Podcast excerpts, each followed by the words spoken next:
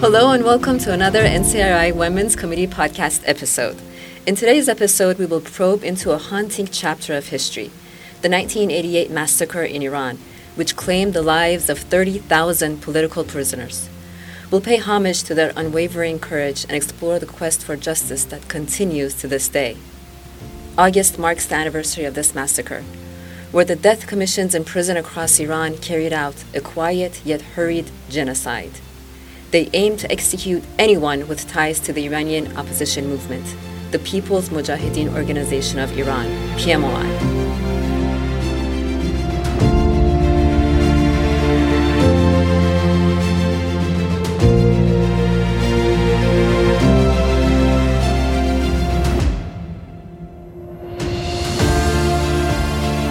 Indeed, it's a sad reminder of the sacrifices made by brave souls for the ideals of freedom and justice. The clerical regime in Iran committed an unspeakable atrocity in the summer of 1988.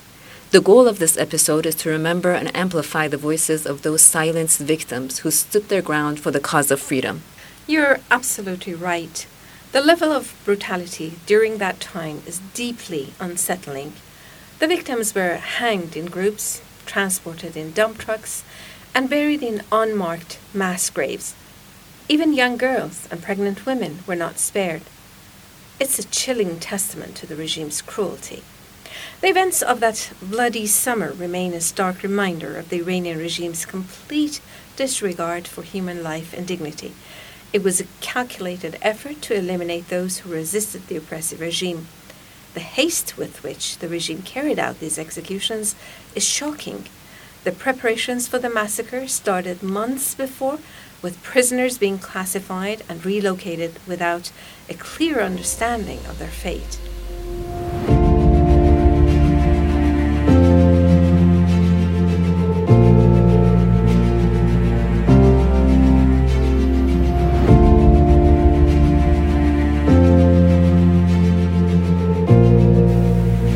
I'd like to focus on the profound impact of the massacre on women. As we reflect on the 1988 massacre, it's important to recognize that women bore a heavy burden during those dark days.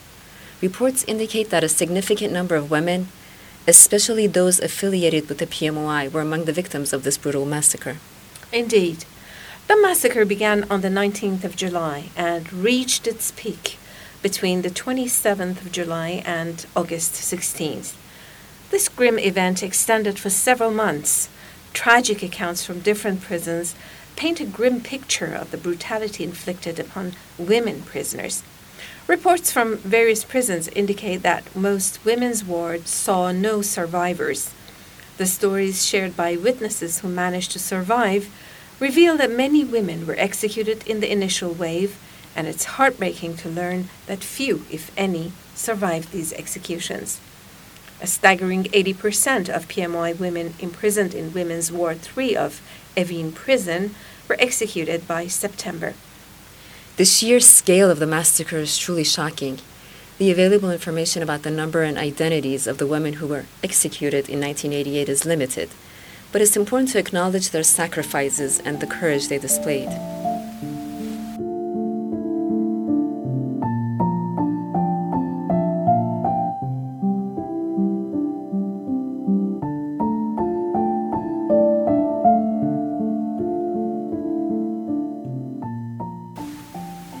The fact that the Iranian regime has never provided any information on the victims of the massacre is infuriating and tragic. Many perpetrators remain in positions of power today, and justice has been denied to the victims and their families. Well, this crime against humanity started in the early years of the regime's rule. It reached a peak during the 1988 massacre and has continued to date. Over the past 44 years, all the clerical regime's leaders have been involved in crimes against humanity. Therefore, the independent international fact finding mission formed last year to investigate the execution of protesters during the 2022 2023 protests should also examine the regime's dossier of crimes against humanity. And let's not forget the role of Ebrahim Raisi, the current president of Iran, who was a member of the Death Commission. His direct involvement in the massacre cannot be denied, and he must be held accountable for his actions. It's a travesty that those responsible for such heinous crimes have not faced justice.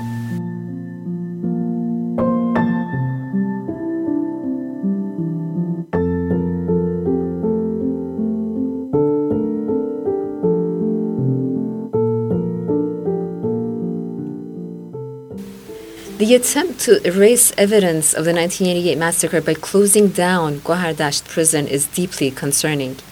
Can you please elaborate on this? Uh, yes, of course. The Iranian regime has tried over the years to erase the evidence of the 1988 massacre. They've razed the mass graves and built highways and shopping centers on them.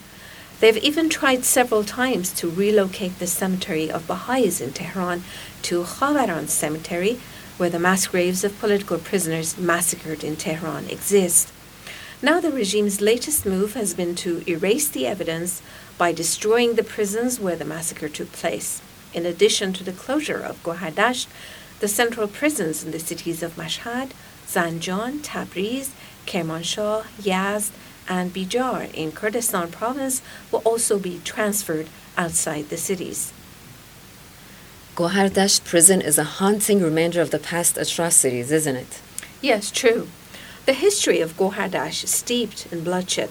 The prison's name is deeply associated with the 1988 massacre of political prisoners, during which many detainees from the Gohardasht prison, even those whose sentences had legally ended, were retried and subsequently executed. It's long been one of the most feared political prisons worldwide. During the trial of Hamid Nouri, one of the former Gohardasht prison guards in the Stockholm District Court in Sweden, details of the crimes against humanity were revealed by survivors and witnesses of that horrible massacre. Even a model of this prison was prepared, which clearly showcased the torture chambers, the death corridor, where prisoners were blindfolded and lined up to wait for their execution and the execution hall where the victims were hanged in groups. Some people believe that this relocation is an attempt to cover up the evidence of the 1988 massacre, during which an estimated 30,000 political prisoners were executed in Iranian prisons.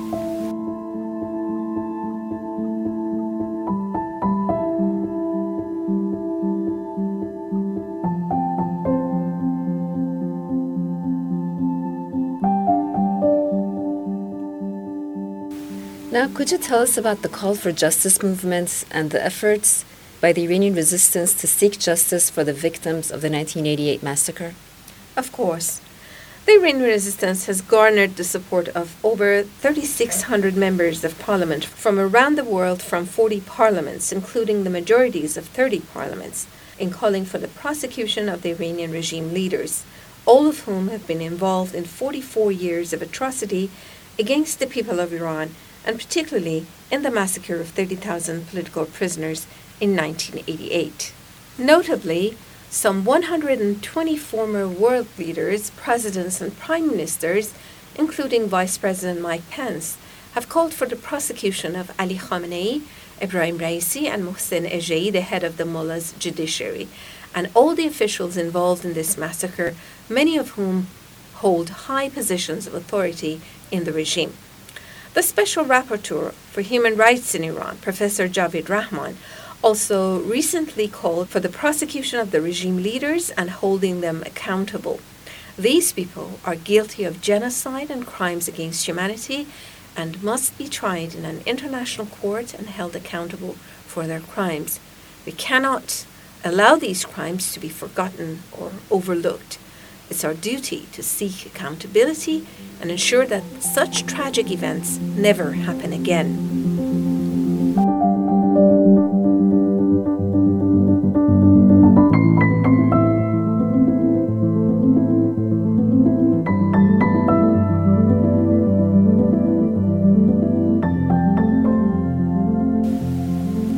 As we wrap up this episode, let's take a moment to reflect on the sacrifices made by those who stood for freedom and justice.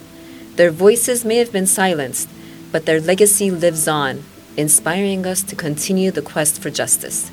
Thank you for tuning in to this episode of the NCRI Women's Committee podcast. Let's remember the victims, amplify their voices, and work together towards a world where justice and human rights prevail. For more information on the 1988 massacre, please visit the website of the NCRI Women's Committee, women.ncr-iran.org. Until next time, let's stand united against impunity and tyranny.